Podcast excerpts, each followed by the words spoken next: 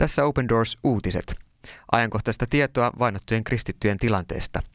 Studiossa Miika Auvinen. Tässä ohjelmassa syvennytään kristittyjen vainoihin ympäri maailmaa. Ensimmäisenä aiheena sukellamme Ruotsiin, jossa kristittyjä pakolaisia vainotaan uskonsa tähden. Open Doors teki keväällä 2017 jo tutkimuksen Ruotsissa, jossa selvitettiin Ruotsiin saapuneisiin kristittyihin pakolaisiin kohdistuvaa vainoa, jonka taustalla ovat uskonnolliset syyt. Viime vuosina monet pakolaiset ovat etsiytyneet Ruotsiin.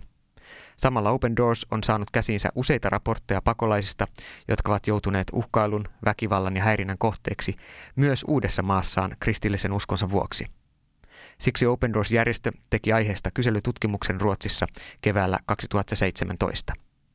Kyselyssä haastateltiin 123 kristittyä pakolaista, jotka olivat kokeneet vainoa kristillisen vakaumuksensa tähden Ruotsissa – Syksyn 2015 ja vuoden 2016 aikana Open Doors perehtyi lukuisiin raportteihin ja artikkeleihin, joissa kerrottiin kristittyjen pakolaisten joutuneen kokemaan Ruotsissa häirintää, uhkailua ja väkivaltaa kristillisen uskonsa vuoksi. Koska Open Doors on organisaatio, joka työskentelee vainottujen kristittyjen hyväksi ja seuraa heidän tilannettaan maailmanlaajuisesti, tunsimme velvollisuudeksemme tutkia, missä laajuudessa vainoa ilmenee Ruotsissa – Yksittäisten uskonsa vuoksi vainottujen kristittyjen antamien raporttien lisäksi aihetta ei oltu tutkittu lähes lainkaan. Siksi Open Doorsissa päätimme tehdä tutkimuksen itse, toteaa Peter Paulson, Ruotsin Open Doorsin toiminnanjohtaja. Tutkimuksen tärkeimmät löydökset Ruotsissa olivat Kristittyihin pakolaisiin kohdistuvassa uskontoon perustuvassa vainossa on kyse huomattavasti laajemmasta ilmiöstä kuin vain yksittäistapauksista.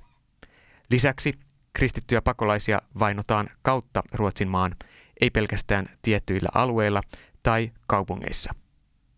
Kristityt pakolaiset kokevat uskonsa tähden kaikkea järjestelmällisestä painostuksesta ja syrjinnästä aina tappouhkauksiin ja väkivaltaan asti. Monet vainon kohteiksi joutuneista ovat käännynnäisiä, jotka ovat hylänneet entisen uskonsa ja alkaneet tunnustaa kristinuskoa. Useammat tapaukset eivät pelon takia päädy koskaan poliisin tietoon, mikä sekä vaikeuttaa asian puuttumista että vääristää tällaisia rikoksia koskevia tilastoja Ruotsissa. Monet kokevat, että viranomaiset eivät puutu tilanteeseen. Vaikka vainoista ilmoittaa Ruotsin poliisille, mitään konkreettista muutosta ei tapahtunut.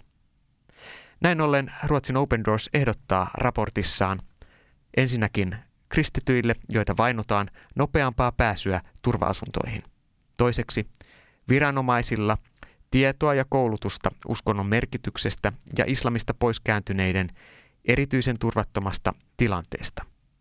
Kolmanneksi, turvapaikkahakijat ja maahan saapuneet tarvitsevat tietoa oikeuksistaan ja velvollisuuksistaan Ruotsissa sekä tietoa siitä, kuinka tehdä ilmoitus poliisille, jos jonkun oikeuksia loukataan. Neljänneksi, nimettömien ilmiantojen mahdollistamista, jotta ongelma tulisi näkyväksi oikeassa laajuudessaan. Ja vielä viidenneksi, lisätutkimusta erityisesti käännynnäisten tilanteesta Ruotsissa. Sähkeitä lyhyesti. Pohjois-Korea on vuoden 2018 World Watch-tilastojen valossa edelleen maailman vaarallisin maa kristityille – Pohjois-Koreassa on arvioiden mukaan 50 000-70 000 kristittyä keskitysleireillä. Keskitysleirille joutumiseen riittää epäily valtion vastaisesta toiminnasta, jollaiseksi tulkitaan Pohjois-Koreassa esimerkiksi rukoileminen, kristilliset materiaalit ja luonnollisesti esimerkiksi raamatun hallussapito. Viimeaikaiset ydinaseriisuntaa käsittelevät keskustelut Pohjois-Korean johtajan Kim Jong-unin ja Yhdysvaltain presidentti Donald Trumpin välillä eivät ole ainakaan toistaiseksi parantaneet pohjoiskorealaisten kristittyjen tilannetta, arvioi Open Doors World Watch-yksikön tutkija. Intiasta. 5. elokuuta Gurdaspurissa Punjabissa yhdeksänvuotias tyttö Anjali Masi raiskattiin ja tapettiin, kertovat Open Doorsin lähteet. Neljän miehen tekemä joukkoraiskaus epäillään olleen tytön perheelle kosto perheen kääntymisestä hindulaisuudesta kristinuskoon. Paikallinen seurakunnan johtaja kertoo Open Doorsille, että alueen kristityt ovat viime kuukausina joutuneet yhä useammin väkivaltaisten iskujen kohteeksi. Syyskuussa Suomessa ilmestyvä Open Doors-lehti kertoo laajemmin Intiassa kristittyihin yhä enenevässä määrin kohdistuvista väkivaltaisista uhkauksista. Tilanteen taustalla on hindulaisen BJP-puolueen politiikka. Pääministeri Modin johtama puolue sai murskavoiton vuoden 2014 parlamenttivaaleissa ja on ilmoittanut päämääräkseen tehdä Intiasta hinduvaltion vuoteen 2021 mennessä. Intiassa elää 1,6 miljardia ihmistä, joista noin 63 miljoonaa on kristittyjä. Kristittyjen asema on kuitenkin maassa heikko. BJP-puolueen harjoittama hindulaistamispolitiikka on johtanut peräti 20 000 järjestön toimiluvan eväämiseen viimeisen kahden vuoden aikana. Viranomaiset puuttuvat entistä harvemmin kristittyihin kohdistuvaan väkivaltaan. 6. elokuuta Intian Mahastrastan alueella kristityille ilmoitettiin, että puolisotilaalliset äärihindut aikovat tuhota yhden kirkon joka viikko. Jo kesäkuusta 2018 lähtien alueella on hyökätty yli 12 kristityille kuuluvaan kotiin. Kristityksi kääntyneitä vainotaan usein Intian maaseudulla. Sen sijaan, että poliisit puuttuisivat tilanteeseen, nämä osallistuvat pahimmillaan vainoon. Vastikään Bahragin kylässä hinduaktivistit tuhosivat 15 kristittyjen kotia. Kristityt tekivät tapauksesta rikosilmoituksen poliisille, mutta saivatkin poliisilta varoitukset, ettei kristittyjen tulisi enää tehdä näitä valituksia, kertoo Open Doorsin paikallinen kontakti. Open Doors-järjestö tekee työtä yhteistyötahojensa kautta Intian kristittyjen tilanteen parantamiseksi, muun muassa koulutusseminaarien, mikroyrityslainojen, turvakotien ja kristityille annettavan lakineuvonnan kautta. Ajankohtaista Suomesta. Open Doors on mukana järjestämässä Turkin uskonnonvapaustilannetta käsittelevää seminaaria syyskuussa. Suomen evankelisen allianssin alaisuudessa toimivan kristittyön ihmisoikeusryhmän järjestämässä Turkki-seminaarissa lauantaina 15. syyskuuta käsitellään Helsingissä laajasti Turkin viimeaikaista uskonnonvapaustilannetta – Seminaarissa ovat puhumassa muun muassa turkkilainen ihmisoikeusjuristi sekä turkkilainen pastori.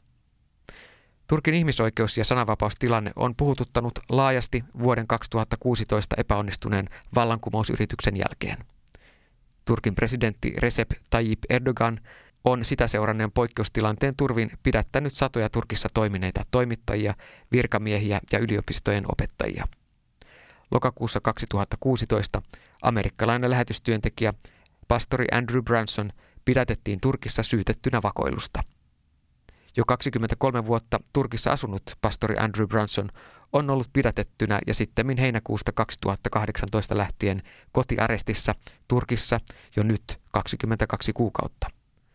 Kuukausia jatkunut Bransonin pidätys ja kolme häntä vastaan pidettyä oikeudenkäyntiä hiertävät edelleen Yhdysvaltojen ja Turkin diplomaattisia välejä.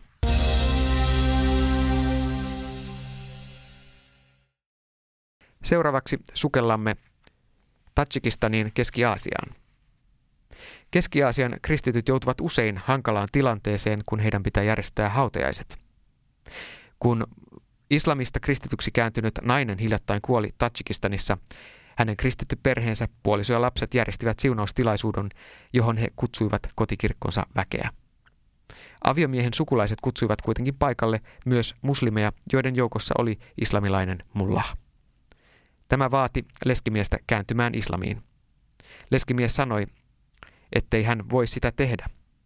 Mulla vastasi tähän, että ellei näin tapahtuisi, hän ei toimittaisi hautajaisia eikä vaimoa voitaisi haudata lainkaan paikalliselle hautausmaalle. Leskimies totesi, että kristitty pappi voisi sen sijaan siunata hänen vaimonsa hautaan. Paikalla olleet muslimit kuitenkin vannoivat, etteivät sallisi naisen ruumiin hautausta, koska perhe oli kristyksi kääntyessään pettänyt islamin uskon ja näin olivat luopioita. Tilanteen ratkaisi lopulta paikallinen virkamies, joka ilmoitti, ettei mulla omistanut sen enempää moskeijaa kuin hautausmaatakaan, koska kaikki kuuluu Jumalalle. Näin ollen ruumis voitiin haudata niin kuin perhe oli suunnitellut. Perinteisesti ruumis haudataan keskiasiassa sinne, mistä edesmenneen perhe on kotoisin, mutta kristityiksi kääntyneiden katsotaan häpäisseen paikallisen yhteisön. Tämän seurauksena heitä eikä edes heidän perheidensä jäseniä useinkaan ole mahdollista haudata näin. Tapaukset eivät kuitenkaan välttämättä tule julkisuuteen, koska niiden julkistamiseen liittyisi vakavia turvallisuusriskejä. Siitä syystä emme voi myöskään tässä kohtassa kertoa yksityiskohtaisemmin kyseisen tilanteen vakavuudesta ja yksityiskohdista. Tajikistan on Open Doorsin World Watch-listalla siellä 22. World Watch-lista listaa huonomuusjärjestykseen ne maat, joissa kristittyjä vainotaan. Tajikistanin väestöstä vain yksi prosentti on kristittyjä. Viimeisenä Open Doors-uutisissa sukellamme naisten asemaan. Open Doorsin tutkimus toteaa, että kirkot voivat auttaa seksuaalisen väkivallan uhreja pysymään osana yhteisöä. Keski-Afrikan tasavallassa väkivaltaa kokeneet naiset ovat muodostaneet oma-apuryhmiä pääkaupungissa Banguissa. Naiset ovat myös perustaneet puodin, jossa he myyvät omia tuotteitaan. Tämä on yksi tapa auttaa omassa elämässään seksuaalisen väkivallan kohteeksi joutuneita naisia eri maissa. Keski-Afrikan tasavallassa asuva Adrienne on yksi esimerkki naisesta, joka sai kirkon kautta takaisin asemansa yhteisössä. Open Doorsin tarjoaman tuen avulla hän selvisi entisten Seleka-sotilaiden raasta seksuaalisesta väkivallasta Keski-Afrikan tasavallan sisäisen konfliktin yhteydessä, vaikka Adrianen oma yhteisö leimasi ja hylkäsi hänet. Adrianne jäi yksin, kun olisi eniten tarvinnut apua. Myös yhdeksän kuukauden kuluttua syntynyttä vauvaa kaihdettiin ja haukuttiin yhteisössä Seleka-lapseksi. World Watch-tutkimuksen mukaan konflikteissa naiset joutuvat ristituleen ja usein uhreiksi. Heidät nähdään puhtaina ja lainausmerkeissä toisten kalleimpana aarteena. Heidän ajatellaan kannattelevan perheensä kunniaa. Väkivallasta selviytyneiden naisten piina jatkuu, kun molemmat osapuolet näkevät heidän ja heidän lapsensa kuuluvat niin sanotusti toisiin. Tuoreen tutkimuksen mukaan maailmanlaajuisesti uskonnollinen vaino muistuttaa konfliktien seksuaalista väkivaltaa. Sosiokulttuuriset tekijät vaikuttavat sekä fyysisten vammojen lisäksi naisiin ja tyttöihin, mutta myös heidän yhteiskunnalliseen asemaan. Vaikka kirkot ja kristilliset yhteisöt eivät ole vapaita tällaisista häpeän kehistä ja ulos sulkemisista, uhreiksi joutuneet naiset kääntyvät usein ensimmäiseksi juuri näiden puoleen saadakseen turvaa ja lohtua. Onneksemme Adrienne löysi helpotusta ja hyväksyntää kotikaupunkinsa kristittyjen traumahoidosta ja koulutuksesta, jota Open Doors yhteistyökumppaniensa kautta tarjosi. Yhteistyössä YK on tasa-arvojärjestö ja kristillistaustaiset ryhmät tukevat hyljeksittyjen uhrien paluuta yhteisöihinsä ja tarjoavat näille naisille ja äideille sekä heidän lapsilleen turvallisen tilan toipumiseen, toteaa Open Doorsin tutkimus. Tänä vuonna Open Doors julkaisi World Watch-listan, jossa vainot määriteltiin myös sukupuolen mukaan. Tutkimuksen mukaan 30 50 maasta, joissa vainoa esiintyy eniten, havaittiin seksuaalisen väkivallan kohdistuvan monissa konflikteissa uskonnollisten vähimmistöjen naisiin, mutta jäävän laajalti huomioimatta. YK on kansainvälinen uskonnonvapauskomissio USCIRF tiedosti tämän yhteyden raportissaan jo heinäkuussa 2017. Myöhemmin järjestön ajankohtaisten kysymysten luettelossa Policy Focus julkaisussa tätä kansainvälistä ilmiötä käsitellään yhteneväisesti World Watch Researchin havaintojen kanssa. Kuuntelit Open Doors uutisia, uutisia maailmalta vainottujen kristittyjen parista. Voit lähettää palautetta tästä ohjelmasta osoitteeseen finland at od.org. Lue lisää vainottujen kristittyjen hyväksi tehtävästä työstä sekä tilaa ilmainen Open Doors-lehti osoitteesta opendoors.fi tai soittamalla puhelinnumeroon 020 719 1140. Tässä olivat Open Doors uutiset. Minä olen Miika Auvinen. Kiitos seurasta ja kuulemiin.